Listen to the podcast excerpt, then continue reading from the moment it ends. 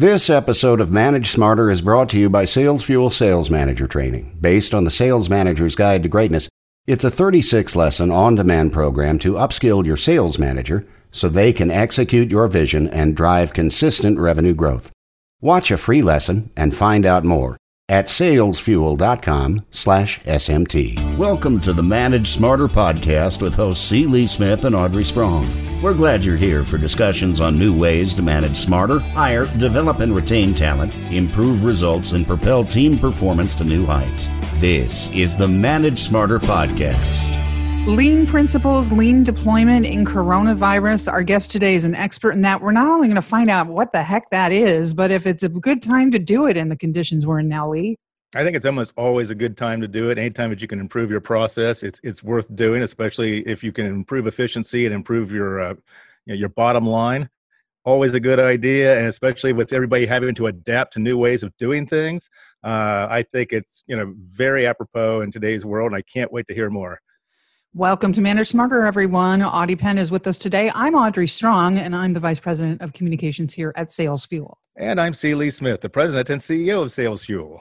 So, Audie is the owner of Audie Penn Consulting, managing partner for Faro Partners. And for more than three decades, he's been leading, coaching, and consulting teams to reach historic performance in lots of industries and organizations. He's recovered multiple Fortune 50 companies, turned around billion dollar businesses, and produced results that leadership teams had probably previously thought, oh, the heck with this, we're never going to get there.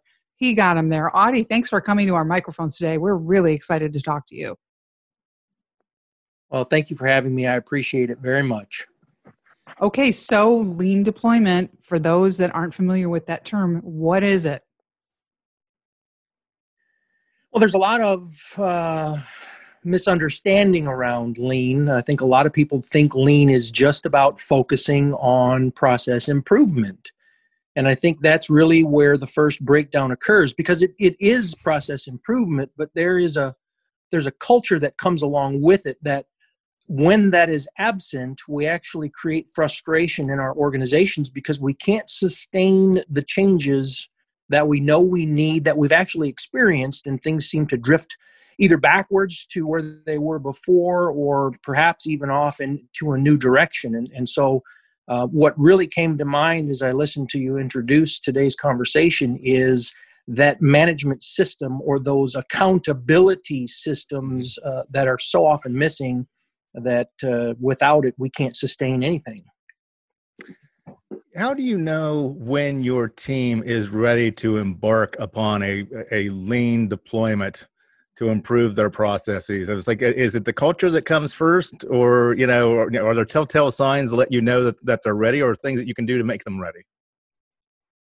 Well, I often answer this question by taking people into their own experiences. Um, uh, one of the questions that I love to ask groups is, "How many of you came to work today to do a bad job?" and I think there's a connection to your question because no one shows up to do things the wrong way. So the willingness and the desire to improve our processes, quite frankly, is there all the time. It's, it's a natural part of being a human being. What gets in the way is us as leaders. And so I think your, your point about culture first is critical. Culture comes from leaders. And so a leader has to show up in a certain way and invite people into solving problems, but, but excuse me, seeing the problems clearly first and i think that's again where this whole management system piece is absent and and necessary if we're truly going to find the greatest value from our improvement efforts.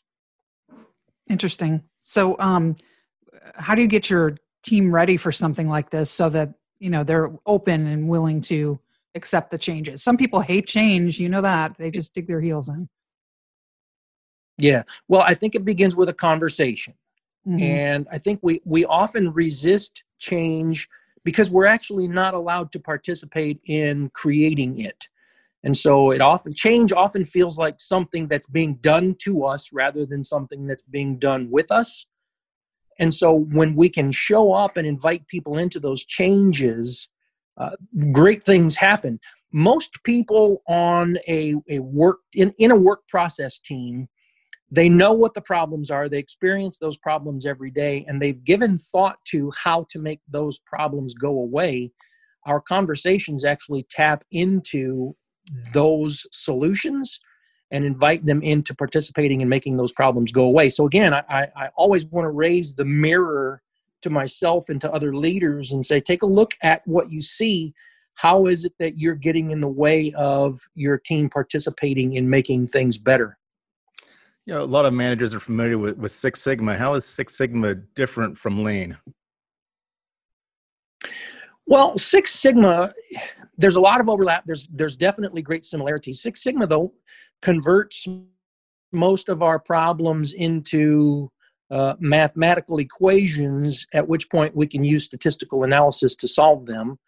Um, that to me is really the biggest difference. So the tools that we use in Six Sigma are statistical analysis and mathematical in their nature. Whereas when we look at lean, we really start to just look at processes themselves and the steps that are required to produce specific outcomes. And that's where what I challenge people to see in, in every project is we're not done until we have four deliverables that are that are created. New or improved standard work, new or improved 5S standards, the training required to help everyone participate in what's changed. And then finally, that management system piece, the audit cycle or the accountability cycle that places that leader in a conversation to check did you follow your standard work and did you produce the intended results for me that's the simplest way to look at that plan do check act cycle is those two questions are really present uh, in the way we evaluate our processes is that what you think is maybe the number one reason why so many people fail when they try to, to do lean deployment, or are there other aspects to it? I think that is one of the most significant reasons. Uh, it comes right back to the leadership presence and the culture that is created, and whether or not there's psychological safety present for teams, and whether or not they're given the opportunity to own the solutions that make their processes better. That was going to be my next question, which is what are other examples of the barriers that you refer to that leadership creates? So, like you said, enabling your team to do things, not uh, doing it yourself for them, mm-hmm. um, which was something yes. we wanted to talk about. But what yeah, are some other barriers? Yeah. What are some other things that we do that make this not work?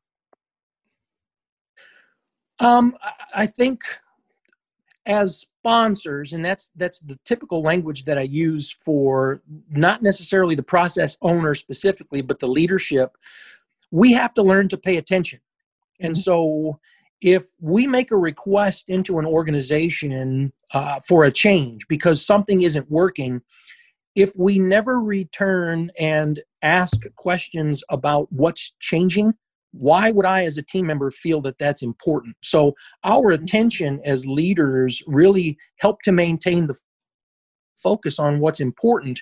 The other piece that that I think is is a gap is just not being able to define and communicate to teams what's important, and that that's really taking us all the way into the strategy deployment piece where We've defined what we expect or what we need to move our organization into the future.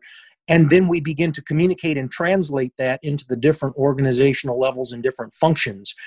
That's not done very well today in many organizations, if it's done at all.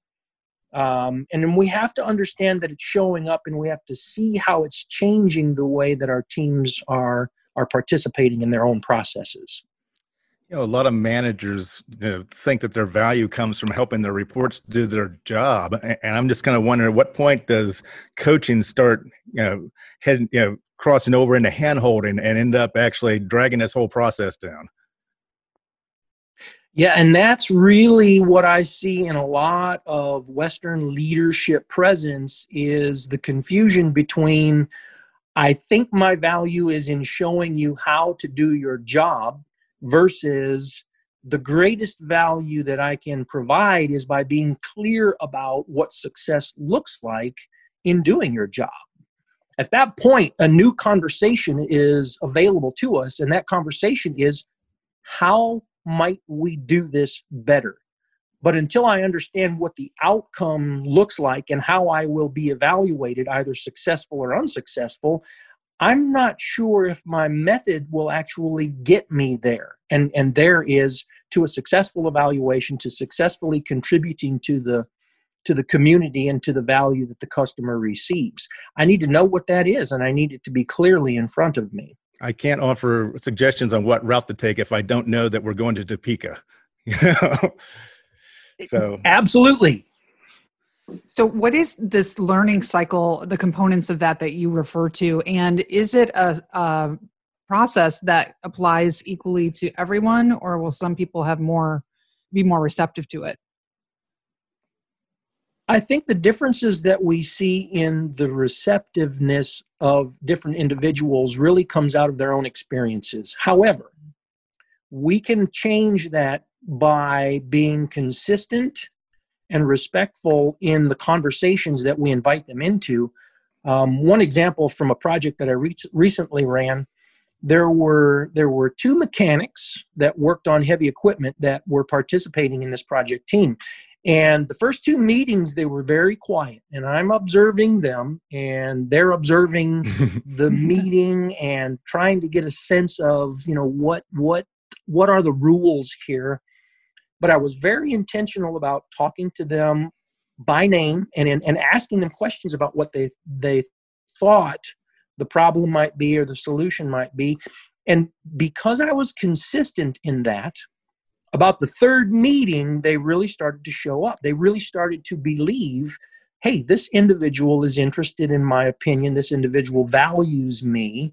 I think I can participate in this conversation what we're challenged with is being consistent because we want immediate results. And if you don't respond to me in the first conversation, then occasionally, most often, we're rejected and we don't go back to those individuals. And so, un- until it's consistent enough to be believable, um, I'm just not going to participate. So, that's again on us as leaders to show up in those conversations that way you know we talk a lot about leadership and you know we think about the ceo and the board of directors and then we think about you know the, the, middle management.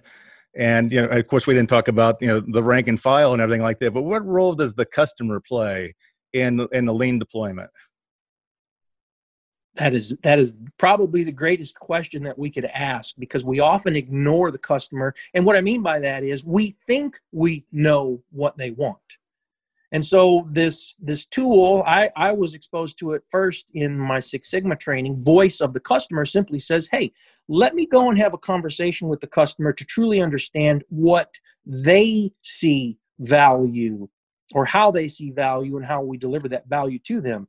So when I talk about outcomes, um, I think about the safety quality delivery productivity whatever whatever acronyms that you want to use or whatever initials you want to use for those those different categories of success. But the customer really defines the quality and, and in the four that i use i'll rattle them off again safety quality delivery and productivity. The voice of the customer defines quality and delivery.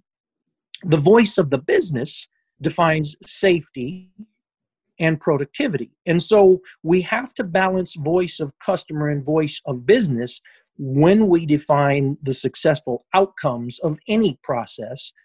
And Audrey, I think your question was Is this applicable in every process? Yes, it is. And we just need to learn how to translate into different processes and translate safety, quality, delivery, and productivity into those processes. So I promised at the top of the show we would talk a little bit about all of this in the context of the pandemic. Um, is this a better time with a bunch of remote teams in some sectors to be doing a lean deployment, or is it a time a little bit more challenging? Given, I, I you could I know it's based on different industries are finding this environment better, and some have come to a screeching halt. But in general, if you could speak to that. I, I think that's a great question. And, and I've recently been asked um, to provide some training to one of my clients. And, and the question was, why is our why are virtual meetings so difficult? And mm-hmm. Audie, can you can you give us shed some light on this? And when I opened up the session, I said, here was my challenge. It was either start with virtual and then move toward meetings in general, or start with meetings and move toward virtual specifically. And I said, and I've chosen to start with meetings in general and move toward virtual specifically. And here's what we learned we really weren't very good at meetings to begin with. That's right. and the virtual challenge simply surfaced all of those problems. And so, to your question, I would say we can certainly do lean now, but we're going to have challenges that the virtual world presents to us. We simply have to recognize what they are and make those adjustments. If your meetings suck in person, they're going to suck virtually. well, that was the language I used with the team. I just oh wasn't sure I should use it today. yes, you can. So let's say you said what 70 to 90% of lean deployments fail. Let's say you are in the 20 to 30%. You made the changes. Now, how do you sustain them for the long term and not go back to the old habits? Well, familiar. Yeah. Mm-hmm. That's a fantastic question. And that leads us right back into the management systems, the accountability cycles, and the consistent conversations about what's important, how we're performing, and quite frankly, there's another learning loop in there, and that is has the environment within which we are practicing or executing our process, has that environment changed to the point that we need to evaluate our methods?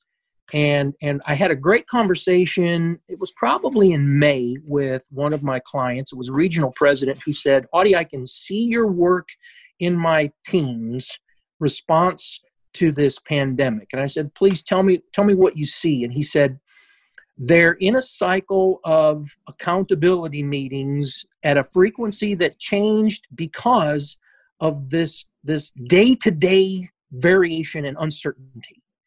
And they're ah. making the right adjustments to take care of the people and to protect their health.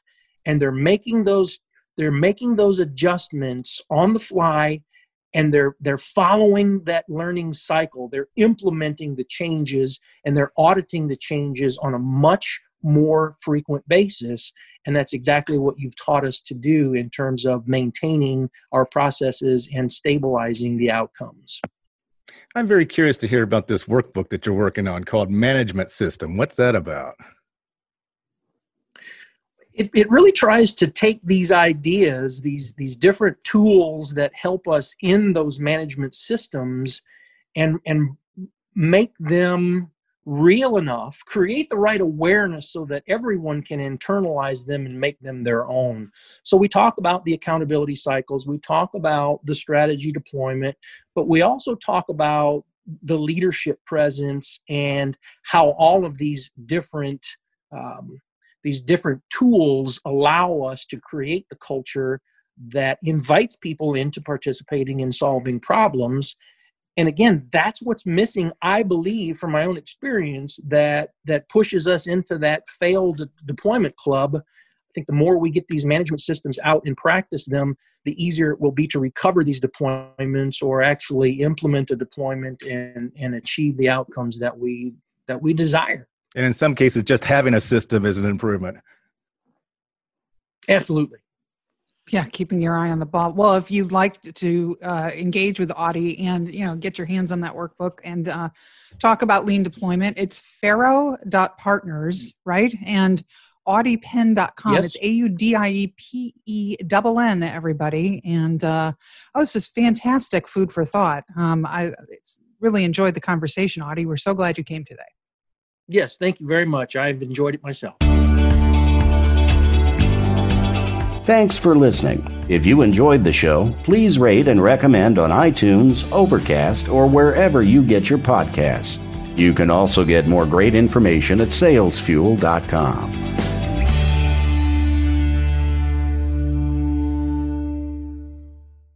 This podcast is a part of the C Suite Radio Network. For more top business podcasts, visit c-suiteradio.com.